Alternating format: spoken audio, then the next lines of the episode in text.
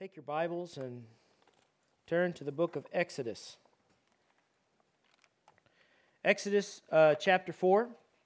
We're going to read a few verses from Exodus chapter 4 to start. Then we'll skip ahead a little bit in Exodus. We are going to be observing the Lord's Supper this morning. I think that this is a relevant passage for that. If you remember last week and uh, in a, a, couple weeks prior to that, we're looking at passages that um, present Jesus to us as the Son of God. And so far, we've looked at uh, some Old Testament passages that don't traditionally come up at Christmas. You know what happens at Christmas. We, you know, you know the, the stories that, that we tell, the verses that we read, the songs that we sing. Um, what happened with the coming of Jesus is the culmination of something huge, uh, something really big. And I think sometimes uh, we can get desensitized towards uh, the bigger picture of what's happening at Christmas. I think there's a lot of ways that this could happen. One way is we can just get uh, kind of hearts of stone about the whole thing. And sometimes when I look out at, at the congregation when I'm preaching, I think I see hearts of stone just people who are just getting through the service. This does not make a difference to them. It doesn't matter much to them. Uh, if it did at one point, it doesn't seem to anymore. And they're not softened up at all by what, what we read here. That's pretty tragic. Uh, that's a dangerous place to be. But I think that there's another kind of desensitizing that takes place as we fall into the routine of the stuff that we typically do around the holidays and we lose sight of the fact that, yes, the Son of God is being born, and yes, it's miraculous, and yes, what's happening is amazing. But this is the focal point and the culmination of, of a story that is thousands of years old. And what we're trying to do, um, and this is really uh, you know, a few sermons left here before Christmas, what we're trying to do is draw that larger story into focus. And so last week we were in Genesis. We are looking at the story of, of Abraham and Isaac and seeing how it foretells uh, the giving of one's only son as a sacrifice for sin uh, to stand in, in place of, of, of the sins of a people. And now we skip ahead to Exodus and we find this theme of a firstborn son, of a son, continues to come into play. Now, if you don't know much about the Bible, specifically the Old Testament, you might struggle to see how this is connected at all to Genesis chapter 22 and what we read last week. Because these might just be names to you Abraham, this week, Moses. But you have to understand the promise that God made to Abraham. And the promise that God makes to Abraham is that in your offspring, all the nations of the world will be blessed, which is a pretty remarkable promise to make. I mean, I have offspring. No one would would make an absurd promise like that to me. Okay, uh, I hope that my offspring are a blessing to some small group of people from one nation. you know, I it, you know maybe multiple nations, but that would be pretty incredible because I am my father's son, and I have not been a blessing to multiple nations. Pretty much just a real small group of people in one nation, and that's about the extent of the reach. So, this promise that God makes to Abraham in your offspring, all the nations of the world will be blessed, is tied towards the promise that God makes of what we'll see when we get to heaven, which is peoples from every nation, tribe, and tongue whom God has saved by the work of his son Jesus out of destruction and eternal condemnation into his kingdom eternally. Those promises are one and the same from two different perspectives. And the reason God is making that promise to Abraham is because from the line of Abraham, we will get the birth of Jesus Christ and the Messiah. So, Abraham's line, the people that would come from him that would be called Israel, were in fact carrying along the DNA that would make up the fulfillment of God's promise in Jesus Christ. And this God man, Jesus, fully God, fully man, would be the fulfillment of God's promise to Abraham that in his offspring all the nations of the earth will be blessed. And, and we see glimpses of that as Abraham goes to present Isaac as a burnt offering in a mountain in the land of Moriah last week. And we see another side of it now in a story that we often don't associate with any of that at all here in Exodus. And so the reason we're in chapter 4 is because I just want to read a couple of verses. Now, you know the story of Exodus, and you know it traditionally starts, you know, with Moses growing up in Pharaoh's house, then fleeing, and he's a shepherd in Midian for a long time.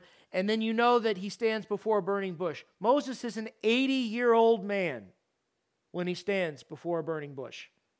And God tells him that he's going to go back to Egypt and free his people Israel. We know that, but we don't often read that story summarized here in chapter 4. Now, chapter 4, Moses has gone back to tell his father in law, Jethro. I've yet to see anyone name their son after that guy, you know, but that would be a good, I'm all for that. If any of you have a child upcoming, you want to call him Jethro, let me know, okay? I, I want to be there when that kid's born. But Moses goes back to tell Jethro, his father in law, that he is going to go and accomplish this mission. And this is his last kind of parting words with Jethro. Uh, he's going to go back and he, you know, he knows what God has promised, but this is an intimidating thing. Go back to Egypt and speak these things before Pharaoh, put your life on the line. It's intimidating. So this is like a, a goodbye, so to speak. And then we get this summary of what Moses is going to do from this is verse 19 of Exodus chapter 4. Now listen to this. Now the Lord said to Moses in Midian, Go, return to Egypt, for all the men who sought your life are dead. Remember, Moses did not leave Egypt at 40 years old on good terms, okay? Then Moses took his wife and his sons and set them on a donkey, and he returned to the land of Egypt. And Moses took the rod of God in his hand. And the Lord said to Moses, When you go back to Egypt, See that you do all those wonders before Pharaoh which I have put in your hand. But I will harden his heart so that he will not let the people go. Then you shall say to Pharaoh, Thus says the Lord Israel is my son, my firstborn. So I say to you, Let my son go, that will kill, serve me. But if you refuse to let him go, indeed, I will kill your son, your firstborn. Now, that is not the cartoon version that Disney depicted of the story, is it? Moses goes back and he says, Let my people go, right? That's not inaccurate. Moses said that. But this is far more than God saving a people. This is God preserving a promise. When God looked at Israel, he did not see a bunch of pagan idol worshippers slaving away in Egypt. He saw the people through which his firstborn son, Jesus Christ, would enter the world and fulfill these promises. And he speaks those words specifically to Pharaoh. And I have to be honest, and you should be honest about this too. This is a little uncomfortable for a couple of reasons. First, it tells us that God is going to harden Pharaoh's heart so that all of the plagues upon Egypt will be inflicted. That's uncomfortable.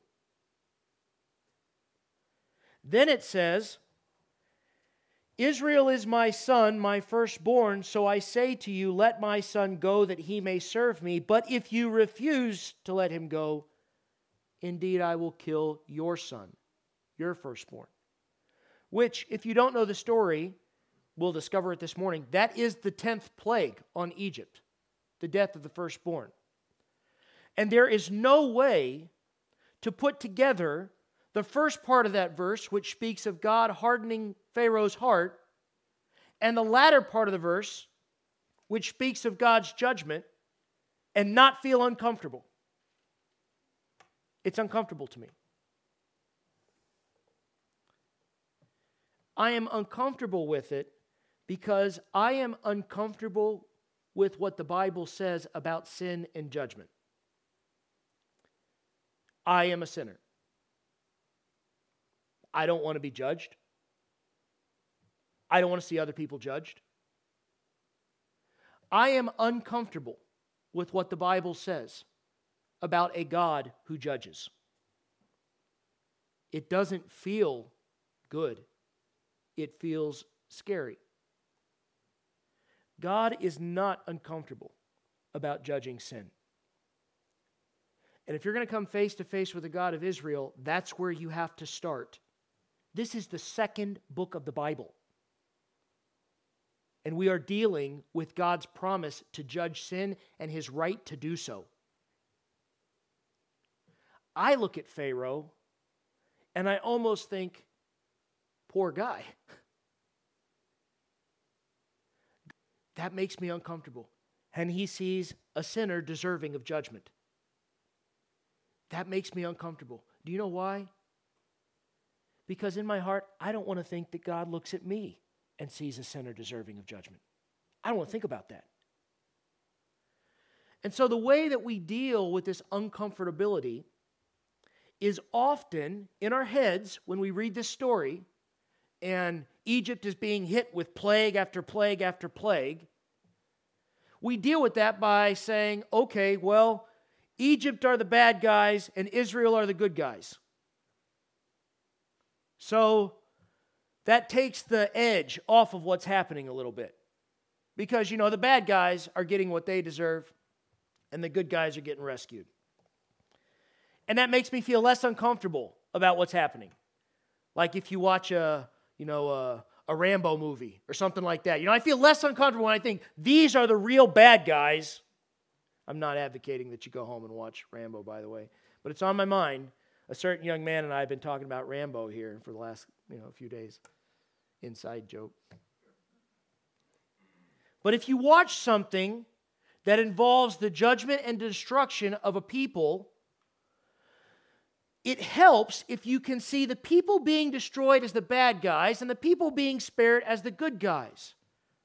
So, is this story about Moses, the good guy, versus Pharaoh, the bad guy? Is this story about Israel, the good guys, and the Egyptians, the bad guys? It's not. Moses did not and does not deserve any better than Pharaoh. And to illustrate that point, if you'll just read the next verse in verse 24, and it came to pass on the way at the encampment that the Lord met him and sought to kill him. That's Moses.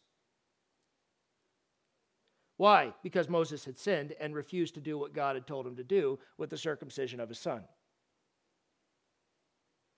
So is Moses the good guy and Pharaoh is the bad guy? No. This is not a story about God saving good guys and destroying bad guys. This is a story that is meant to remind us we are all bad guys. And that's not comfortable to think about. It is biblical. Romans 3:23 says that all have sinned and fallen short of the glory of God. That all includes you. That's why you shouldn't sit there with the heart of stone, feeling impenetrable towards God's word. Because you are a sinner and you deserve eternal hell. You deserve judgment. Your sin is not much different from my sin. I deserve hell. The lies that I tell, they're on my record before God. My desires on a record before God my blasphemies, my selfishness on a record before God. You cannot get what's being said here unless you come to grips with the fact that you are the bad guy. There is no good guy save one. And that's what this story is really about that there is only one good guy. And the good guy lays down his life to save bad guys. Now, turn with me and let's watch. The, I, w- I want to watch the story play out here, okay? uh, turn with me to Exodus chapter 11. We're going to do some reading this morning.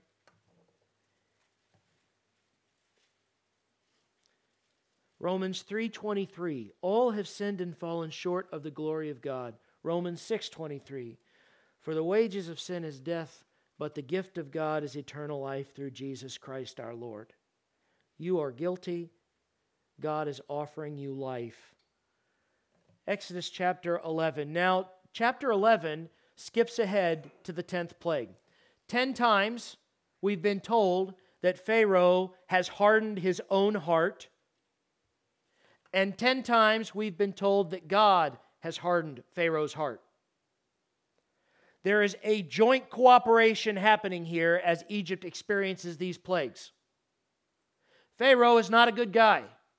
He is hardening his own heart and refusing to listen what God is saying, and God is not letting him off the hook.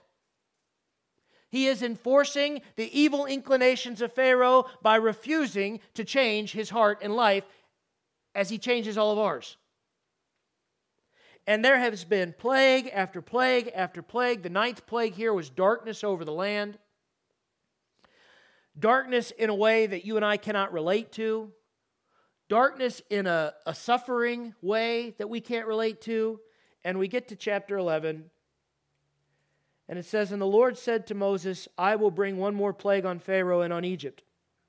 Afterward, he will let you go from here. When he lets you go, he will surely drive you out of here altogether. Speak now in the hearing of the people, and let every man ask from his neighbor, and every woman from her neighbor, articles of silver and articles of gold. And the Lord gave the people favor in the sight of the Egyptians. They had seen enough from God. They were ready to get Israel out of there if only their king Pharaoh would relent and send them away. Moreover, the man Moses was very great in the land of Egypt in the sight of Pharaoh's servants and in the sight of the people. Then Moses said, Thus says the Lord, About midnight I will go out into the midst of Egypt, and all the firstborn in the land of Egypt shall die. From the firstborn of Pharaoh who sits on his throne, even to the firstborn of the female servant who is behind the handmill and all the firstborn of the animals. Then there shall be a great cry throughout all the land of Egypt, such as was not like it before, nor shall be like it again. But against none of the children of Israel shall a dog move its tongue, against man or beast, that you may know that the Lord does make a difference between the Egyptians and Israel. That's our only salvation, right there that God makes a difference between those he saves and those who deserve destruction. And all these, this is still Moses talking to Pharaoh, all these your servants shall come down to me. Pharaoh's servants are going to go to Moses and bow down to me, saying, Get out, and all the people who follow you. After that, Moses again telling Pharaoh, After that, Pharaoh, I will go out. Then he went out from Pharaoh. What does your Bible say? In great anger, is what mine says. Moses was angry. I don't think Moses wanted to see the Egyptians go through this. It makes me uncomfortable to read about it. I don't think it made Moses real comfortable either. Moses is the instrument of God, and people are dying. And all Pharaoh has to do is let him go. And even as God hardens Pharaoh's heart, Pharaoh hardens his own heart. He doesn't want to hear that his people are going to bow down. He doesn't want to hear about this. And Moses goes out in fury. And verse 9 says, But the Lord spoke to Moses, God is going to speak to Moses' anger. Now, listen to what God says. This is long. Listen. But the Lord said to Moses, Pharaoh will not heed you, so that my wonders may be multiplied in the land of Egypt. Those wonders are wonders of judgment. God with Egypt was making a demonstration of judgment against sin, judgment against rebelling against Him, judgment against refusing to honor Him. When you look at Egypt, you shouldn't see the bad guys, you should see us. God reserves the right to judge sin. And he does what he did in Egypt, un- to it in a nation again. He does what he did in Egypt to make a demonstration of his fury against sin. And you can look at God and you say, Well, I don't like that. No kidding, sinner. No kidding. You not liking it doesn't change the fact that you are going to meet God face to face and give an account for your life. And your sin condemns you just like it condemned Pharaoh. Now, listen. So Moses and Aaron did all these wonders before Pharaoh, and the Lord hardened Pharaoh's heart, and he did not let the children of Israel go out of his land. God is not bashful about this.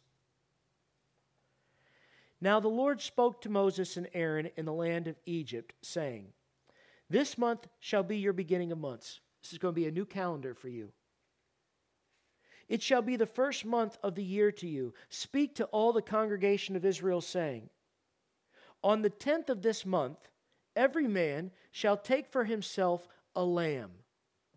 Now, if you're a Christian and you know the Bible, that should ring bells off in your mind. You should hear John the Baptist pointing to Jesus Christ and saying, Behold, the Lamb of God who takes away the sin of the world. Now, this is long before that. But this is God laying the foundation for what John the Baptist would say more than a thousand years later when John points at Jesus and says, Behold, this is the Lamb of God. Before the Lamb of God, Israel was told, to take a lamb for themselves. Every man shall take for himself a lamb, according to the house of his father, a lamb for a household. And if the household is too small for the lamb, let him and his neighbor next to his house take it according to the number of persons. According to each man's need, you shall make your count for the lamb. Now, this is important. Because in the other sacrifices that you'll see develop in the law of God, whenever someone can't afford a particular sacrifice, there's a lesser sacrifice available to them. If you can't offer an oxen to God, you could get a pigeon. If you, there, there, are, there are options to be made affordable to the poor because the focus is not on the animals, the focus is on the sacrifice for sin. But with this one, there is no other option. It is a lamb. And if Clayton can't afford a lamb, he can go into it with James and they can observe this together one lamb, all the households, both households gathered together, but it's going to be a lamb. Because this is pointing towards a lamb. This is a specific sacrifice, looking forward to a specific sacrifice. And that sacrifice is going to be connected with this judgment that God is performing. Verse 5 Your lamb shall be without blemish, as Jesus was. A male of the first year. You may take it from the sheep or from the goats. Now you shall keep it until the 14th day of the same month. So you take the lamb, you choose the lamb on the 10th day for your household. You keep it until the 14th day. Let me ask you, what do you do with it? What do you do with it? Well, you're taking it for your household. So you don't just want it's not just wandering around with the herd.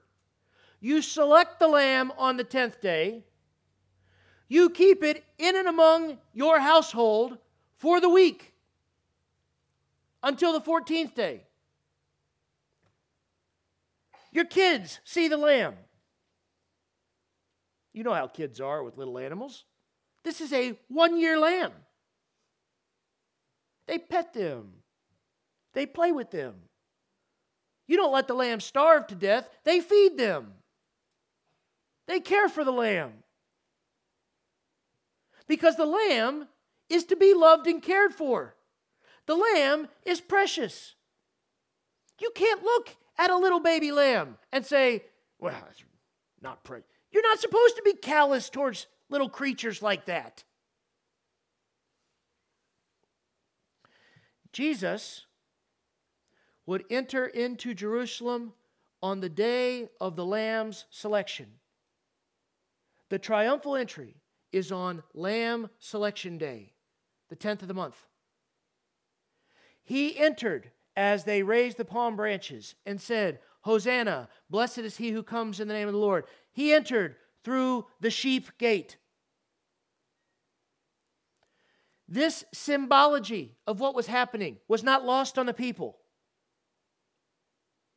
Jesus, the Lamb of God, entered into Jerusalem, where he stayed and ministered and served in the city during the week of the Passover until the 14th day of the month. And on the 14th day, verse 6, you shall keep it until the 14th day of the same month, and then the whole assembly of the congregation of Israel shall kill it at twilight. And they shall take some of the blood and put it on the two doorposts and the lintel of the houses where they eat. The vertical and horizontal beams will be covered with blood on the 14th day of the month. Why? What was this covering to do? Verse 8 Then they shall eat the flesh on that night, roasted in fire with unleavened bread, and bitter herbs, they shall eat it. Do not eat it raw, nor boiled at all with water, but roasted in fire. Remember last week and the burnt offering? Now, when my wife cooks meat, sometimes, you know, just put it in the oven, but usually there's more preparation, you know, soak it in water in a crock pot under pressure or something like that. No, this is a roasted, a burnt, this is a fire consumed offering. And if you missed the significance of that, you weren't paying attention last week. You weren't paying attention. Do not eat it raw nor boiled at all with water, but roasted in fire, its head with its legs and its entrails. You shall let none of it remain until morning, and what remains of it until morning you shall burn with fire. You know, you eat the portion of the lamb that cooks and you're supposed to eat, everything else gets consumed by fire. Why? Because this is a burnt offering offered for sin. That's not what it's called here but that's what it is. Hebrews tells us that that's what Jesus is for us. The Lamb of God, who on the 14th of Nisan was crucified and his blood put on the horizontal and vertical beams as all of Israel gathered to congregate to kill it. Jesus was our burnt offering. Thus you shall eat it with a belt on your waist, your sandals on your feet, your staff in your hand. You shall eat it in haste. It is the Lord's Passover. What an odd thing to call this. But we get an explanation. Why are we calling it a Passover? Verse 12 For I will pass through the land of Egypt on that night. That is a frightening thing. when a holy God moves through the land of sinful and defiled people, it is a frightening thing. Most people get this wrong. They think of God as some like grandfather figure in the sky. Big white beard, like Santa Claus. And he exists to make our lives easier and to hang out up there whenever we throw a prayer in his direction and they have no concept of a holy God who will judge sin, who can't stand sin, who can't stand lying, who can't stand immorality, who can't allow it into his presence. I will pass through the land of Egypt on that night. and will strike all the firstborn in the land of Egypt, both man and beast, and against all the gods of Egypt I will execute judgment. I am the Lord. Now the blood shall be a sign for you on the houses where you are, and when I see the blood, I will pass over you. And the plague shall not be on you to destroy you when I strike the land of Egypt. That is atonement. The word atonement means a covering. And when the Lord passed through Egypt and he saw the blood of the Lamb over the doorways, the crossbeam, and the posts of a household, he saw that blood of that innocent lamb as a covering for the people inside, and he passed over judgment. They did not get what is the just outcome of sinners in the presence of a holy God. What is the just outcome when the worst of criminals appears before a righteous judge? Condemnation is the just outcome. But God would see the blood of an innocent lamb and choose to pass over it. It would be a covering for those inside, it would be atonement. Verse 14 is not a one time event for Israel. So this day shall be to you a memorial, and you shall keep it as a feast to the Lord throughout your generations. You shall keep it as a feast by an everlasting ordinance. Forever and ever you will remember this, is what God's saying. Verse 24, skip ahead. You shall observe this thing as an ordinance for you and your sons forever. It will come to pass when you come to the land which the Lord will give you, just as he promised, that there you shall keep the service. And it shall be when your children say to you, What do you mean by this service? What do you mean by this thing that we're doing here? That you shall say, It is the Passover sacrifice of the Lord, who passed over the houses of the children of Israel in Egypt when he struck the Egyptians and delivered our households. So the people bowed their heads and worshipped. Then the children of Israel went away and did so, just as the Lord had commanded Moses and Aaron, so they did. And it came to pass at midnight that the Lord struck all the firstborn in the land of Egypt, from the firstborn of Pharaoh who sat on his throne to the firstborn of the captive who was in the dungeon, and all the firstborn of livestock. So Pharaoh rose in the night, he and all his servants, and all the Egyptians, and there was a great cry in Egypt for there was not a house where there was not one dead.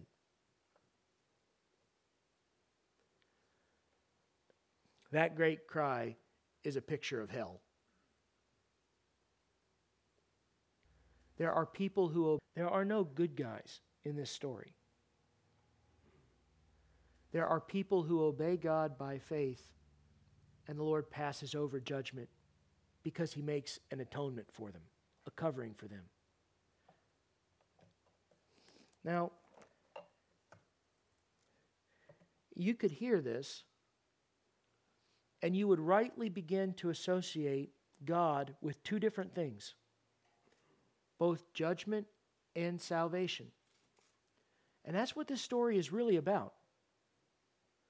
When you think of God, you're supposed to think of judgment and salvation, both things. But when you think of God's Son, Israel, you're only called to think of one thing here as a Christian. I want you to turn with me to John chapter 3, because this can be very confusing. This dichotomy of a God who judges and a God who saves can be very confusing. It can be difficult. And I just want to read the words of Jesus from John chapter 3. This was difficult for Jesus' disciples. It must have been difficult for Nicodemus in John chapter 3. And yet, John 3:16 is a famous verse in the Bible, but listen to God explain this dichotomy, this contrast of a God who judges and a God who saves. Now listen. Verse 16 of John 3. For God so loved the world that he gave his only begotten Son. That's Exodus, that's Genesis. That's what we've been reading about. That whoever believes in him should not perish, but have everlasting life. For God did not send his Son into the world, that's Christmas, to condemn the world, but that the world through him might be saved. He who believes in him is not condemned. Just like the Israelite who believed God and put the blood of the lamb on the doorpost and on the lintel, the threshold. He who believes is not condemned. Why? Because they're better than the other people? No. Because they believed God and they trusted God and they obeyed Him in the hopes of God fulfilling His promise to spare them from judgment. In Israel's case, to bring them into a promised land and out of slavery. In our case, to bring us out of a world of suffering and into everlasting life. He who believes in him is not condemned, but he who does not believe is condemned already. And this is the point. There are no good guys apart from God's salvation. The world, Egypt, Israel, you, me, condemned already. Not condemned because of Jesus, condemned, period apart from Jesus. Why? Because of Genesis 3. Because the way you talk to your wife. Because the lies you tell your people. Because of your sexual sin. Because of your violent sin. Because of your selfishness. Because of your greed. Because of your envy. Because of your covetousness. Condemned. This is not who God created you to be. If you go to creation, God created people to be his image bearers in creation. The imago Dei, the image of God. This is not it.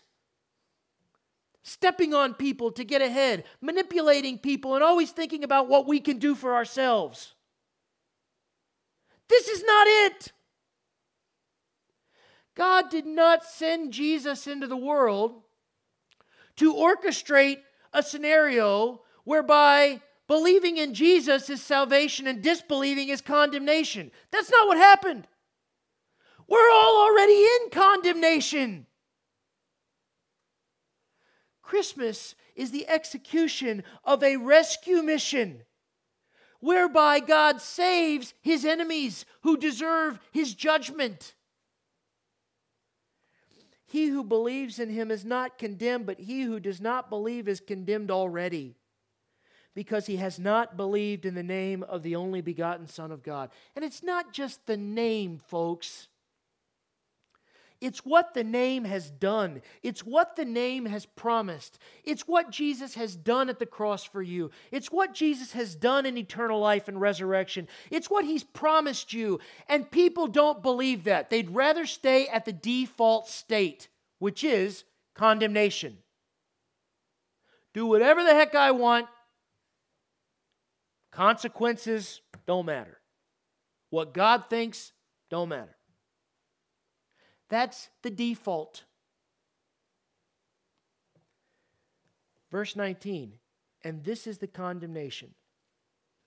We say everybody is condemned already. Here it is. Here's what Jesus means by that that light has come into the world, and men loved darkness rather than light because their deeds were evil.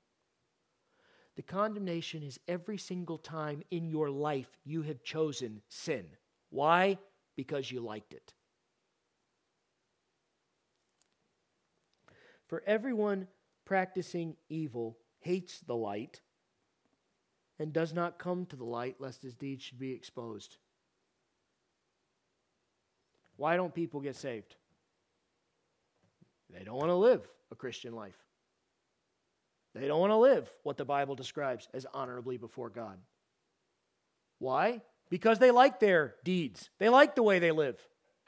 Think about it. What's so hard about living a Christian life?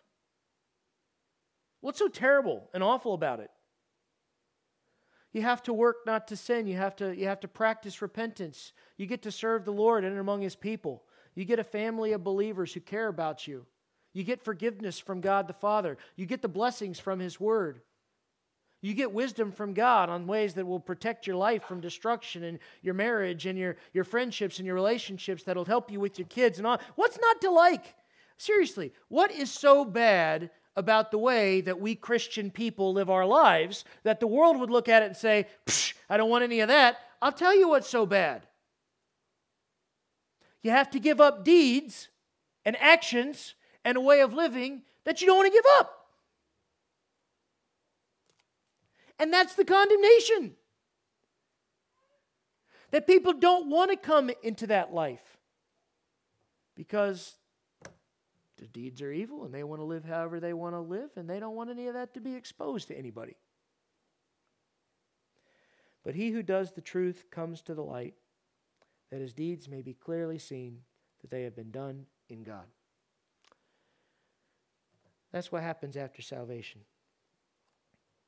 God takes his enemies and he transforms them into the image of his son. God takes criminals and he rehabilitates them. He changes who they are. And it doesn't happen overnight. The legal forgiveness of sin happens like that. But the transformation is a lifetime of learning and growing. And that's why your heart can't get hard sitting there listening to God's word.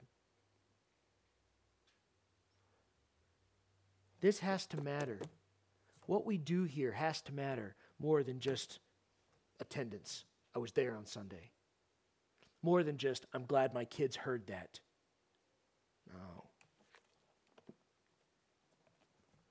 This has to matter to you. This is not something that you do until my kids are grown up and then we don't need it anymore. This is not something that you do until you get a certain threshold level of good deeds and you can feel good about who you are. This is about serving God because it's who He's transformed you to be as a person. And that's only possible because of Jesus. Now we're going to observe the Lord's Supper here.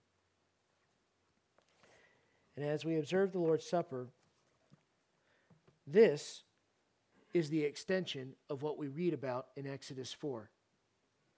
Looks forward and remembers the blood that was shed in Egypt as a foreshadowing of the blood that was shed at the cross. And I hope we do it seriously and well.